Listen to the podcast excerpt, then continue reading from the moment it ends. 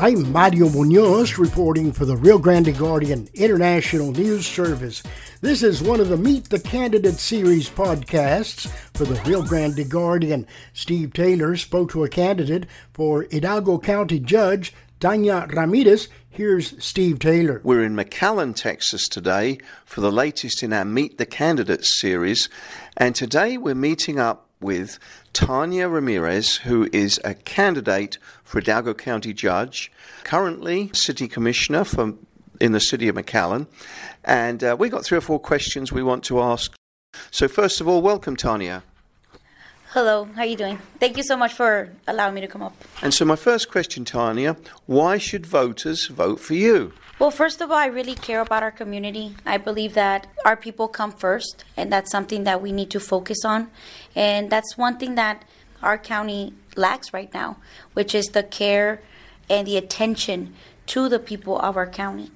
Also, because we need to start moving faster. We need to work harder and more efficiently when it comes to not just not just our state, our our county uh, funding, but also when it comes to resources.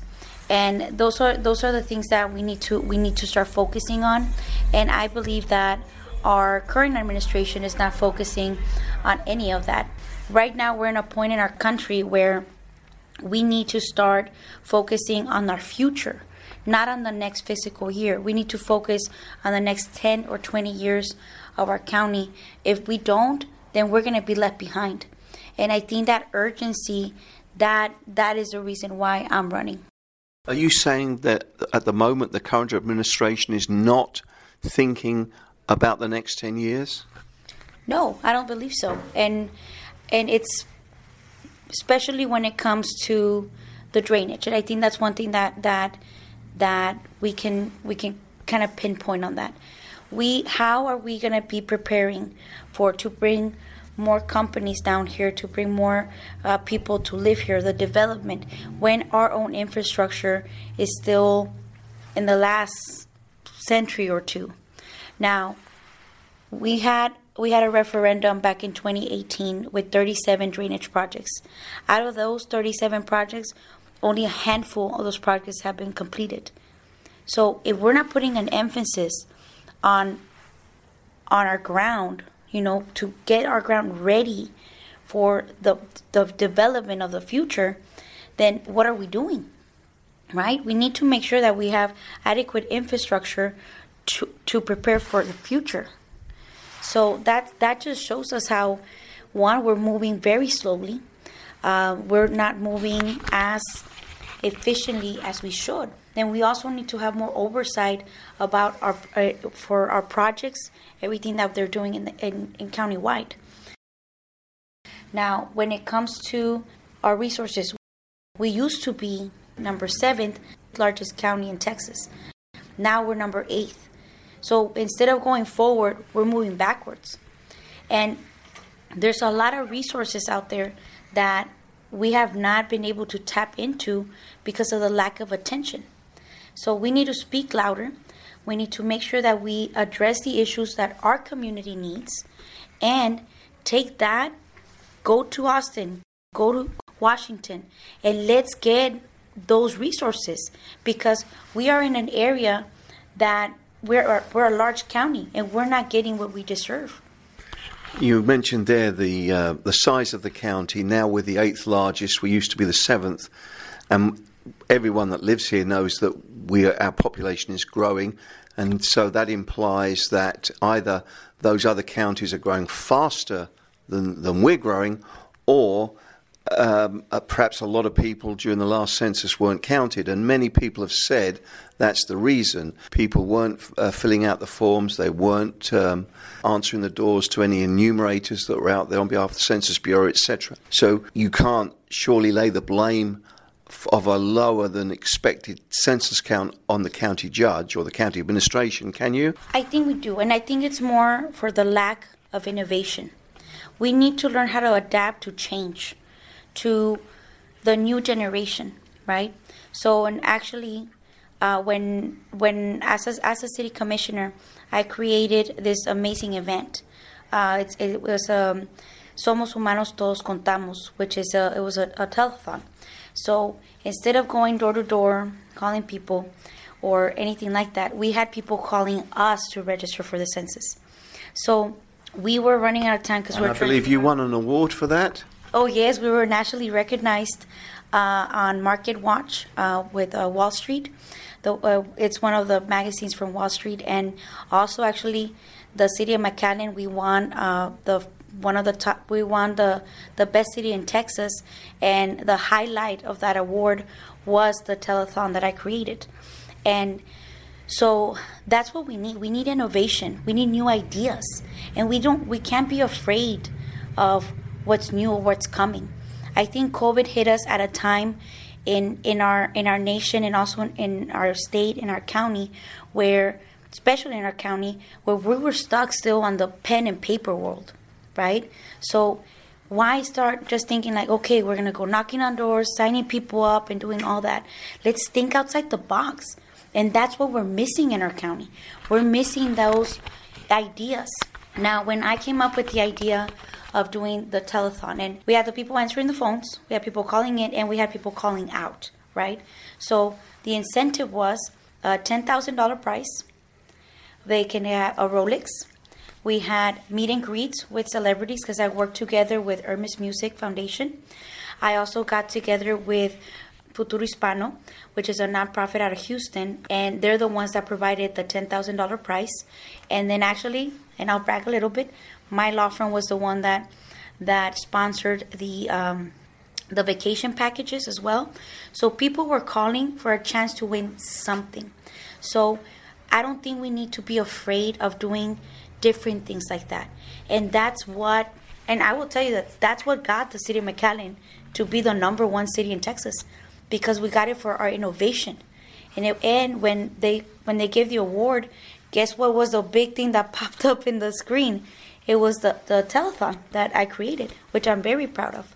Very proud. You're in your early 30s, and uh, so you are much younger uh, than, than, than the other candidates. What sort of style of government can we expect from a county run by someone so young as yourself? And I'm very proud, and it's not if we win. When we win, uh, we I will be, uh, yes, a young thir- young 30s. um, I'm actually 33 years old. Uh, and this whole, I think, is not just happening here, it's happening all over the nation. Uh, we saw it happening in Harris County, and we've actually, actually even seen it around the world where the people in my generation are starting to get more involved in politics. Why? Because I believe that my generation, it's our turn to take our cities, our county, our state, our nations to the next century. Because I believe that we were in this, we had this gap in between generations, which is probably between the generation of Judge Cortez and myself. And I think that's what Judge Cortez is. It's just been the system that's just been working. We've been, we've been riding along just fine, right? We haven't really rocked the boat much. Now, with this new generation, I think we get a lot. I think my generation gets criticized a lot for like the millennials, you know, that oh well, they they want to do this and sometimes they want to create their new jobs. We're the generation that's creating new jobs. We're the generation that's caring for people. We're the generation that is not only making money for themselves, but is also helping our community. And one of the things that I really want to emphasize is that we care about people. I think we care more about people than money. We care more about people than getting credit for things. We care more than awards. It's just like, well, everybody gets a trophy. Is the generation that everybody gets a trophy? Well, no. You know, I think we all deserve credit for the things that we do, and it's just is that that type of generation that we're mm-hmm. going towards. But some people are afraid of change, and maybe some of the older voters may be concerned about the leadership that you would provide the county. You're saying here today to to the Rio Grande Guardian listeners, that older voters should not be afraid that the government would not, the county government would not be in a safe pair of hands with you as judge? Oh no, and actually, I think, and I will tell you also the the average age in our county is my age. and I actually didn't realize this until I became City Commissioner McAllen, where I guess we were doing like all these studies and stuff. And the average age in McAllen and around our county is about is between the age of 30 and 35. So need to start focusing on also serving that large population here in our county. Now, and the other the older generations, you don't got to worry about us.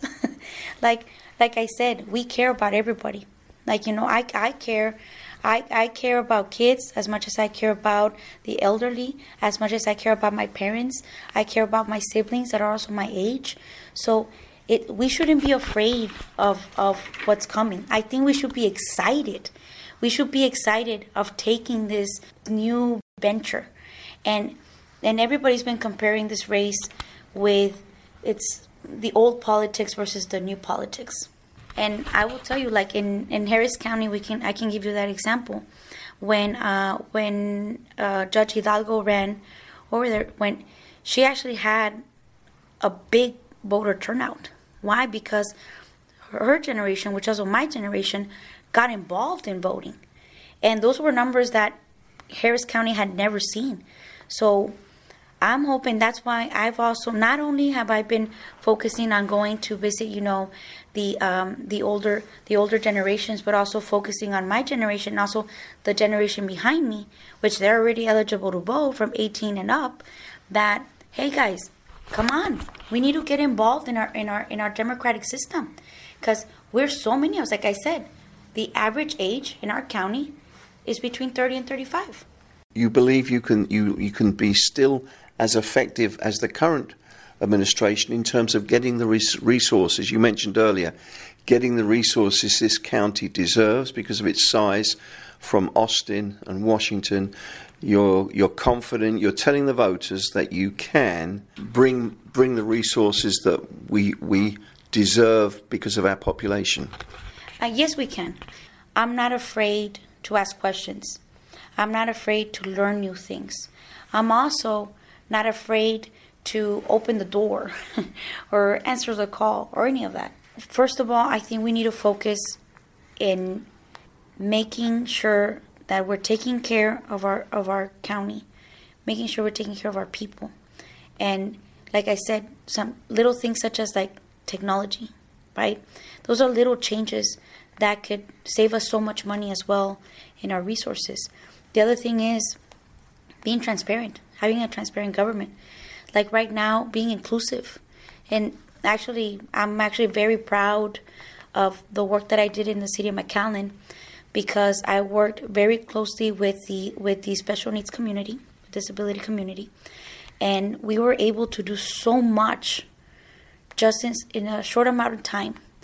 We did the the adult changing tables at our parks.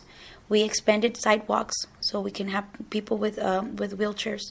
We added subtitles to our city commissioners uh, commission meetings and workshops. We were we added a disability advisory uh, board so that way th- that we can have more. So I think people shouldn't be worried about me not being able to do my job. I think I know how to do the job, and the job is about taking care of our people, including everybody, and listening. And I think those three things will take our county to the next level. Actually, not I think, I know it will. Because at the end of the day, if we can get more community input as to what are the needs of our of our people because everybody when they run they always run on drainage they always run on drainage every single person in every single city they all run on drainage well, have they fixed it? no, they haven't. And like like I said, like we need there's something we need to work differently. We need to work in a different way. We need to move faster. We need to include our community. I've had county employees that have told me, like on the, all these drainage projects, they're like, Tanya, the pipes they've been sitting there for years. Why is that? And once you start asking questions, I think the more you realize that the job is not getting done. So that's something that we we need a more a stricter oversight on all this because the county judge is the one that controls uh, controls the agenda. Give us the three top issues you're running on and the three top issues you're hearing from the voters. Well, obviously, the top issue is always drainage, right? Uh, but I believe that we need one of the things I'm running for is for, for unity, unity in our in our county. That is why I have about 12 mayors that are openly supporting me. Um, that's actually the majority of the mayors, and we need to unify our county so we can work on the next two decades of our county. We need to figure out what what it is, what's the identity of Hidalgo County, and what we want to be when we move forward. That's one thing. Unity and make this master plan of what we want, how we're going to look like the next 10 to 20 years. Prepare for our next generations. Two, we need to focus on creating innovation, innovative programs where we involve our community we bring them to the table, we talk to them. We're going to be doing town hall meetings so that that way we can get that community input and give the people the voice that they de- desperately need. So we keep so by not finishing what we're doing, we're letting them down. We're we're shutting off their voice because they don't want to vote. And so we need to get them involved. We need to get our community involved, give them their voice back, you know, and make sure that they're the ones that are running our agenda. So we're going to be creating the, the, the county agendas based on what the people want, not what the engineers want, not what the lawyers want, not what the other commissioners want, is what the people want because the county judge controls that agenda. We're going to be a transparent government. We're going to make sure our website actually it actually works and it's an easy access of information for people, not give people the runaround when it comes to getting public information. If you're not a reporter or an attorney or something, it's so hard to get any information out of the county. Also, making our meetings accessible. The meetings right now, they're, they're while we're all at work. The first thing we're going to do is we're going to change those meetings. Those meetings are going to be in the afternoon after 5 we're going to start them at 5:30 to make sure people have time to get there and sign up for public hearing. Uh, for public hearing, and we're also going to make them public. We're going to put the subtitles, and we're going to make sure every person understands what's going on in their county. There'll be subtitles in English, and there are also going to be subtitles in Spanish, so our our people that only speak Spanish also knows what's going on in their community. You're promising that if elected county judge, these town hall meetings are going to continue. Oh, yes. And actually, I think people should kind of look at what I've done as city commissioner. Um, I started hosting meetings. Literally, I had the first meeting after, I want to say, two to three months after getting elected. And we had a really good turnout. And we did a, we did a survey. We kind of asked people what they wanted, what were their top five priorities uh, in their community. Then we came back, took them. Also, I took every single director, and I feel so bad because I don't think they had ever done that. And you know, our meetings were long, so we had. But this is where I found out that people really do care. We had about, we had actually every single director for the city of McAllen, not the assistant director, no, the head of the departments was there at that town hall meeting. The, the things that they wanted at the town hall meetings, we took them back and we got them done. Also, the disability advisory board that was something that the um, that that community wanted, and I made it happen. And I will say I because I made that happen. I got together with the um, with a, a group of advocates, about three advocates, which are amazing people. And we we talked about what the what the what the disability board was going to look like. So i kind of knew that i was going to get a little pushback. So because i knew i was going to get that that pushback on on creating this solo advisory board for our disability community i got i went in there prepared i did my research I found out all the other cities around Texas and in the nation that have a disability advisory board, which actually a lot of them do, and we didn't. I also I gave them an example because they're like, well, we can just put them in, we can just put one member from that community in each community, and just at the advisories that we already have. Why? they're to lose their voice in the other commun- in the other committees. So, so I that's what that was my defense. So it's like, okay, fine, Tanya, and, and then and then they're like, well, I guess we can send it back to our city attorney. That way, he can do the research. I have the research right here. I already had looked up the bylaws for the other for the other advisory boards. Um, like here they are. It's going to be X amount of members. These are the qualifications to be on this board. This is going to be the name of the board. I had everything ready. So if they had any questions, any concerns, any changes, we're going to address them right there. And I told our city manager, I'm like, make sure it's not just a workshop, but it's also on our agenda. So I get, I believe we tabled it that time just so they can they can put everything together because I emailed the city attorney everything that I had uh, pri- prior to that, and then the following meeting we were able to approve it, and I was very proud of that.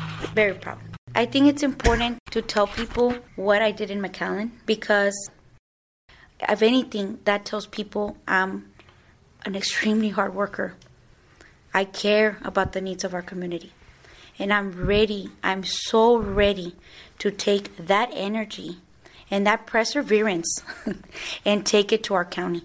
So that way, not just the people of South McAllen get get an elected official like Tanya, a representative like Tanya, but the whole county does. Tanya Ramirez, thank you so much for today's interview. I think we've all learned a lot more about you. I appreciate this uh, podcast and see you on the campaign trail. That was a candidate for Hidalgo County Judge, Tanya Ramirez, speaking to Steve Taylor. This is one of the Meet the Candidate series podcasts, a public service of the Rio Grande Guardian International News Service. I'm Mario Munoz reporting.